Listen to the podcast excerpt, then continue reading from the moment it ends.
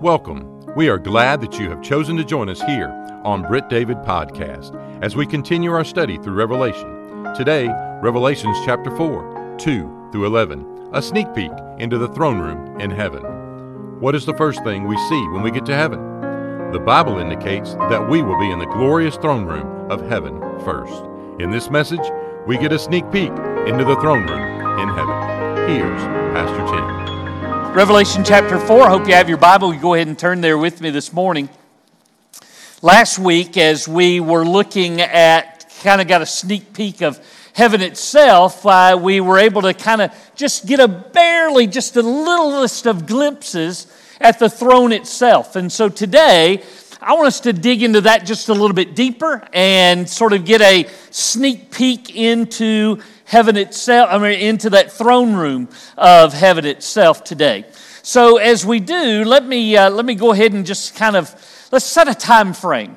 Let's do that because uh, chapter number four begins by saying, after these things.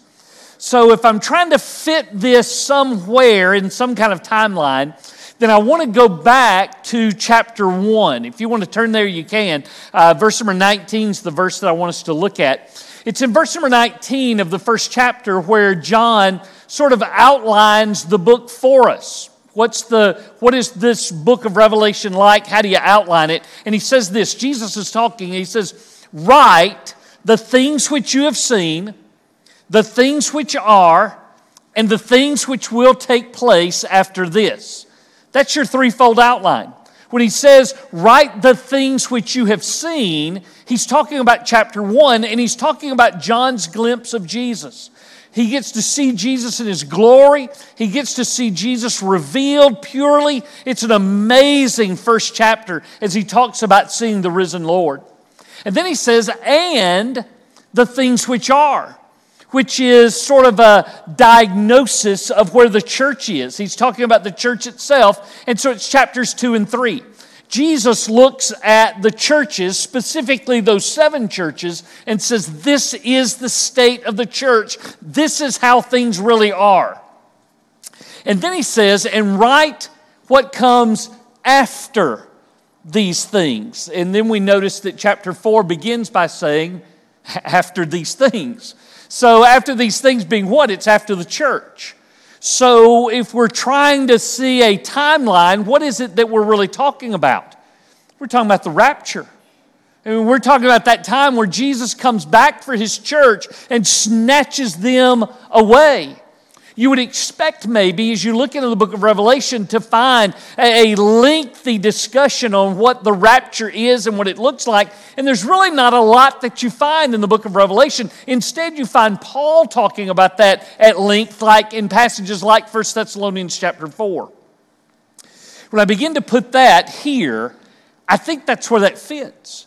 I think chapter number 4 and verse number 1 is not a direct detail of what the rapture is. I think it's more of an illusion. It's a, a picture. It just points in time for us. This is when the rapture takes place. Let me show you what I mean. If you're back in chapter 4, verse number 1, he says, After these things I looked, and behold, a, a door standing open in heaven. And the first voice which I heard was like a trumpet speaking with me, which sounds an awful lot like you find in 1 Thessalonians chapter 4. And notice what he says Come up here. Come up here. That come up and being called up. That's where we get our word rapture. You don't even really find the word rapture in the Bible. It's a Latin word rapturo, which means to be caught up. So for John to hear the Lord saying, Come up here, that's, I think that is the rapture. He says, I will show you the things which must take place after this, after I take the church away. Now, I say all that to say this. One, to give us a time frame of exactly where we are in this passage. But we understand that be it by death or be it by rapture for the believer, to be absent from this body is to be present with the Lord. My last breath here is my first breath there. My last step here is a step over into my first step there. I am immediately in the presence of God. But the question is, where, where do I go? You know, I mean, we talk about going to heaven, but, but where in heaven am I supposed to be? If we were looking last week at one of those cities in heaven, well, how, how, how do I know exactly where I'm supposed to show up? This is where you show up. You show up in the throne room of heaven.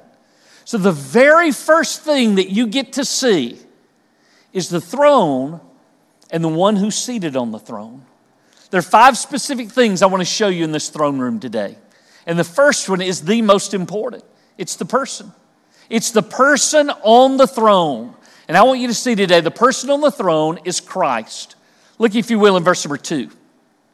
He says, immediately, you know, that's, I mean, that's just how it is, right? The twinkling of an eye. Immediately I was in the Spirit, and behold, a throne set in heaven. So there's the throne.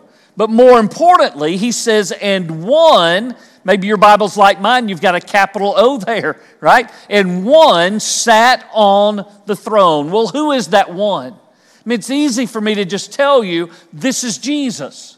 But let me show you what I mean by that. Let's keep going. Look, if you will, in verse number three. He describes him in these kind of terms. He says, He who sat there was like a jasper and a sardius stone in appearance. So the one who's sitting there is one who is glorious, one who is magnificent, one who shines in great brilliance but who shines in two specific ways. He says, one, he is like a jasper stone. Now, when we think of jasper, sometimes we think of that translucent green. But if you remember from last week, when we were talking about heaven itself, and the Bible describes the jasper that's there, he says in chapter 21 that this jasper is clear as crystal. In other words, he's describing what we understand more like a diamond a diamond that is cut, a diamond with its facets, a diamond in all of its clarity and cut, all those C's, you know, that you go looking for when you shop for a ring. That, you know, you're looking for the best of the best, and that's what you have. You have this diamond like character, clear as crystal. Now, all of these things, there's so much symbolism that you find in chapter number four. What is that symbolic of? It's symbolic of purity, isn't it? a purity, of righteousness, of holiness. So the one who is sitting on the throne is sitting on the throne because he is worthy. He is worthy because he is holy. He is righteous. He is the pure one. He is the one in whom there is no blemish, there is no sinfulness. He is the fully perfect, righteous one. But the one who's sitting on the throne does not always just simply appear as a jasper stone, clear as crystal. He also says that he appears as a sardius stone. Sardius stone is blood red. Anybody want to venture a guess as to what that's supposed to represent? This one who is perfect, this one who is holy, this one who knows no sin, became sin for me died on a cross because of the penalty of that sin, shed his own blood. And remember, without the shedding of blood, there is no forgiveness, there is no remission of sin. So, this one now who's seated on the throne is there in his holiness, but he's also there as my Savior, having given himself for me. Listen, can you imagine for a moment?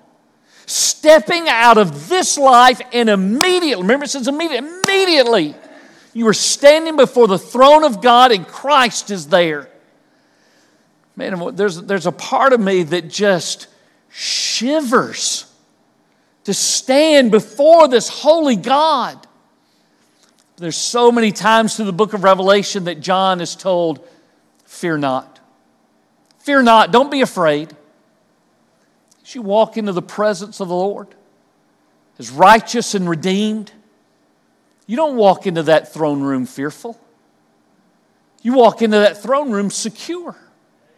You walk into that throne room because you belong to Him. You're there with Him. You are perfectly at ease in the presence of the Holy One. How do you know that? Let's keep reading. All right, let's keep going. Verse number four. No, I'm sorry, verse number three. I didn't even finish that yet.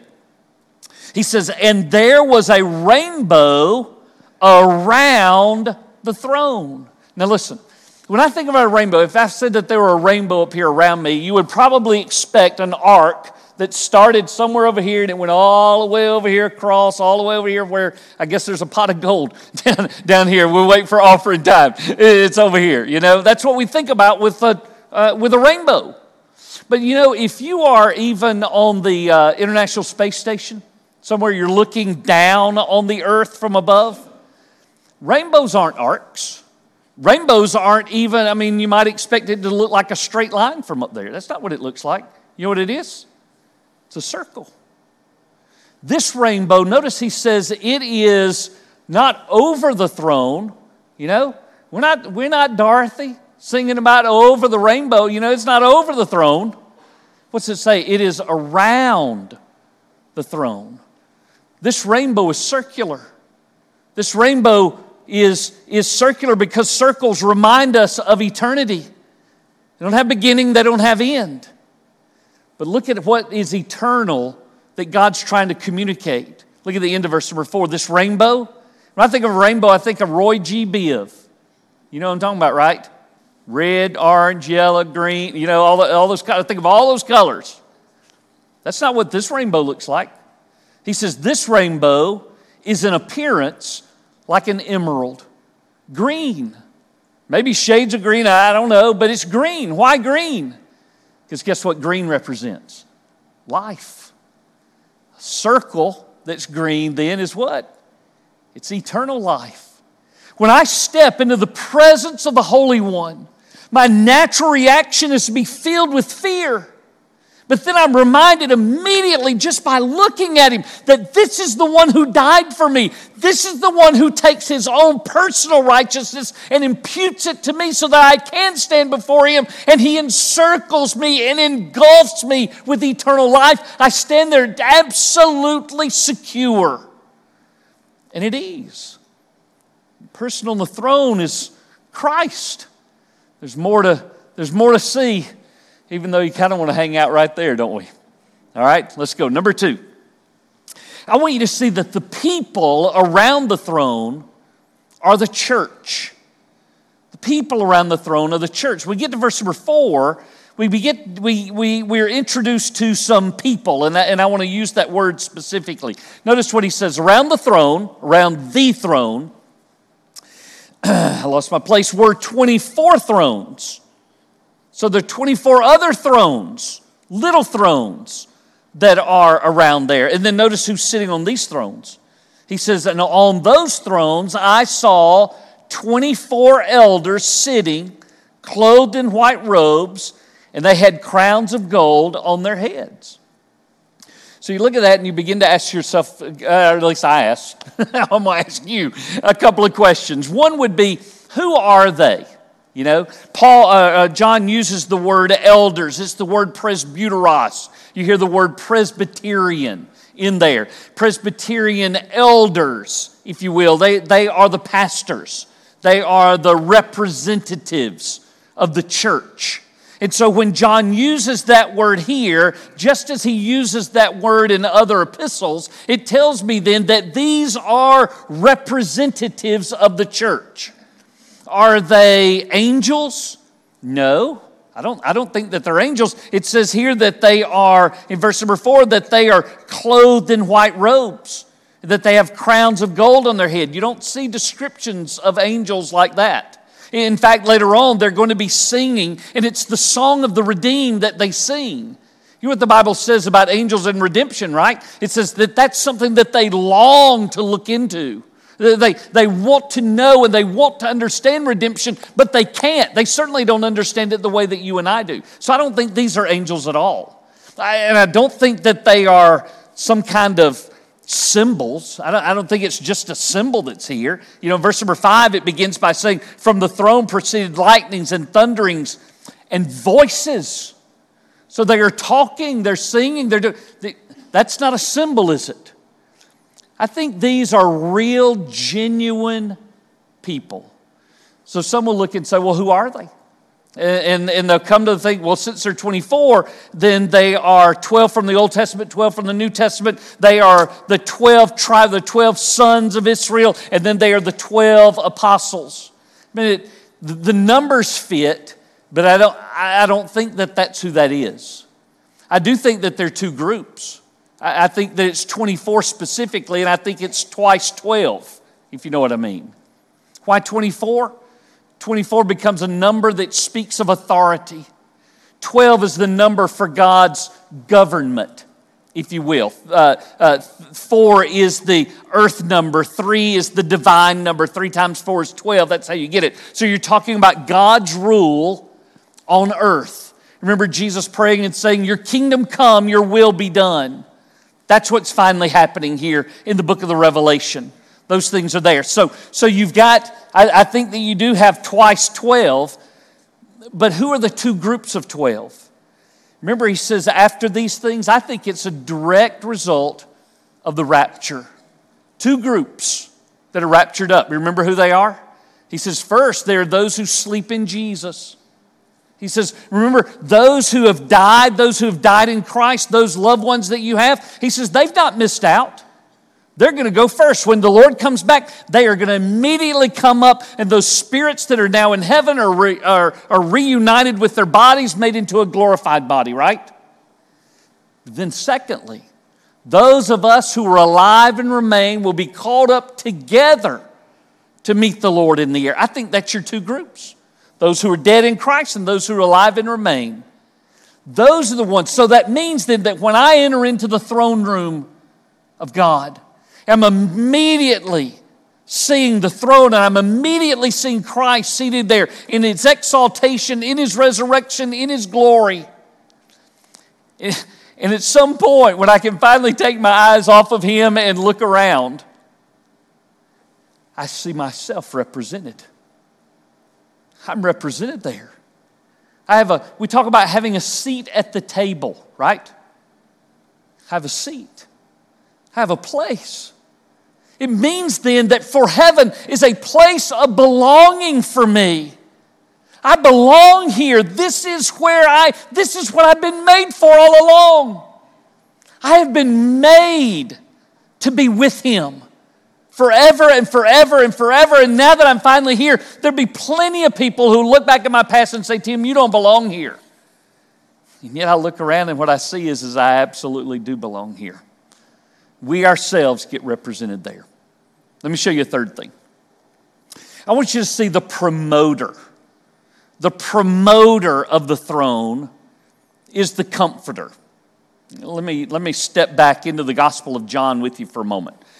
John chapter 14, and we mentioned this now these last several weeks. You know, Jesus has said a number of things there in John chapter 14. One of them is this He says, I will pray the Father, and he will send you another comforter.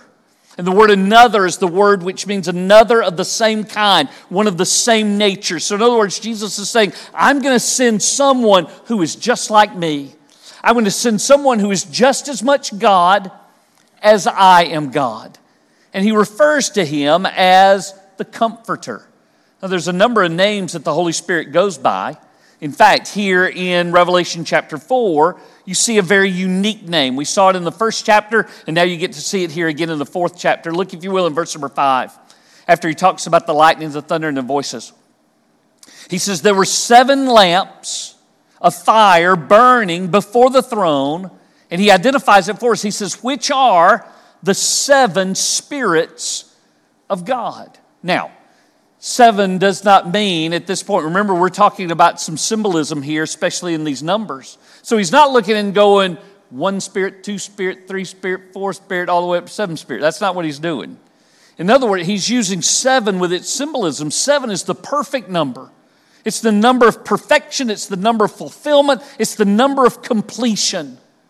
And so, what he's saying is that before the throne, right there, right in front, is the perfect, complete, whole Godhead. The fullness of the Holy Spirit is there. Now, why? Why would he be there? Why, why would he be there in front of the throne? There are a couple of things we're going to look at in this chapter that take us back into the Old Testament. A number of things to that Revelation that keep taking us back there. And one of our stops has to be the temple. There, there's so many things that the temple prepared those people for that they would see in heaven one day. For example, what's the centerpiece of the temple? Right there in the middle of the Holy of Holies is the Ark of the Covenant, right? The Ark of the Covenant was to represent for those people the personal presence of God. Atop the Ark of the Covenant, the lid, if you will, was the mercy seat. And if you recall, the high priest once a year would take that slain lamb's blood, go into the Holy of Holies, and take that blood and pour it on top of the mercy seat and let it run down on the presence. It was, it, was the, it was the way of reminding them that forgiveness is coming, but it's coming through the shedding of blood of the Messiah, of the perfect, spotless Lamb of God. That's what it was to, that's what it was to communicate to them. Holy of Holies, Ark of the Covenant with the mercy seat. Guess what's right in front of the Ark of the Covenant? It's the lampstand. The lampstand is there for this reason it throws light onto the ark, it casts light, it illuminates, it, if I can use this word that I've used in your notes, it promotes who Christ is. It's continually showing who he is. Now, I said in John chapter 14, Jesus said, I'm going to send you another helper. In John chapter 15, he talked about, about the Holy Spirit, and he said, The Holy Spirit will testify of me. In John chapter 16, he said, The Holy Spirit will glorify me. The Holy Spirit's role continually is to cast light on Jesus in this life and in the next. And so, what do you see? You get to the throne room, there's the throne, and there's the one who's seated on the throne, and there's the rainbow, and, and they're the 24 elders that are gathered around. Man, there is this blinding light right in front that's doing what? That is casting light, illuminating the throne, illuminating the one who's seated on the throne. And notice what happens. Look, if you will, there in verse number six. Before the throne, there was a sea of glass like crystal. Now, what happens when you take that light, you shine that light brightly and directly on a finely cut diamond, on a finely cut crystal? What happens to the light? It radiates, doesn't it? That's what you see. We get to go and see the Shekinah glory of God radiating everywhere, illuminating the whole place. No wonder there's no need for the sun and the moon.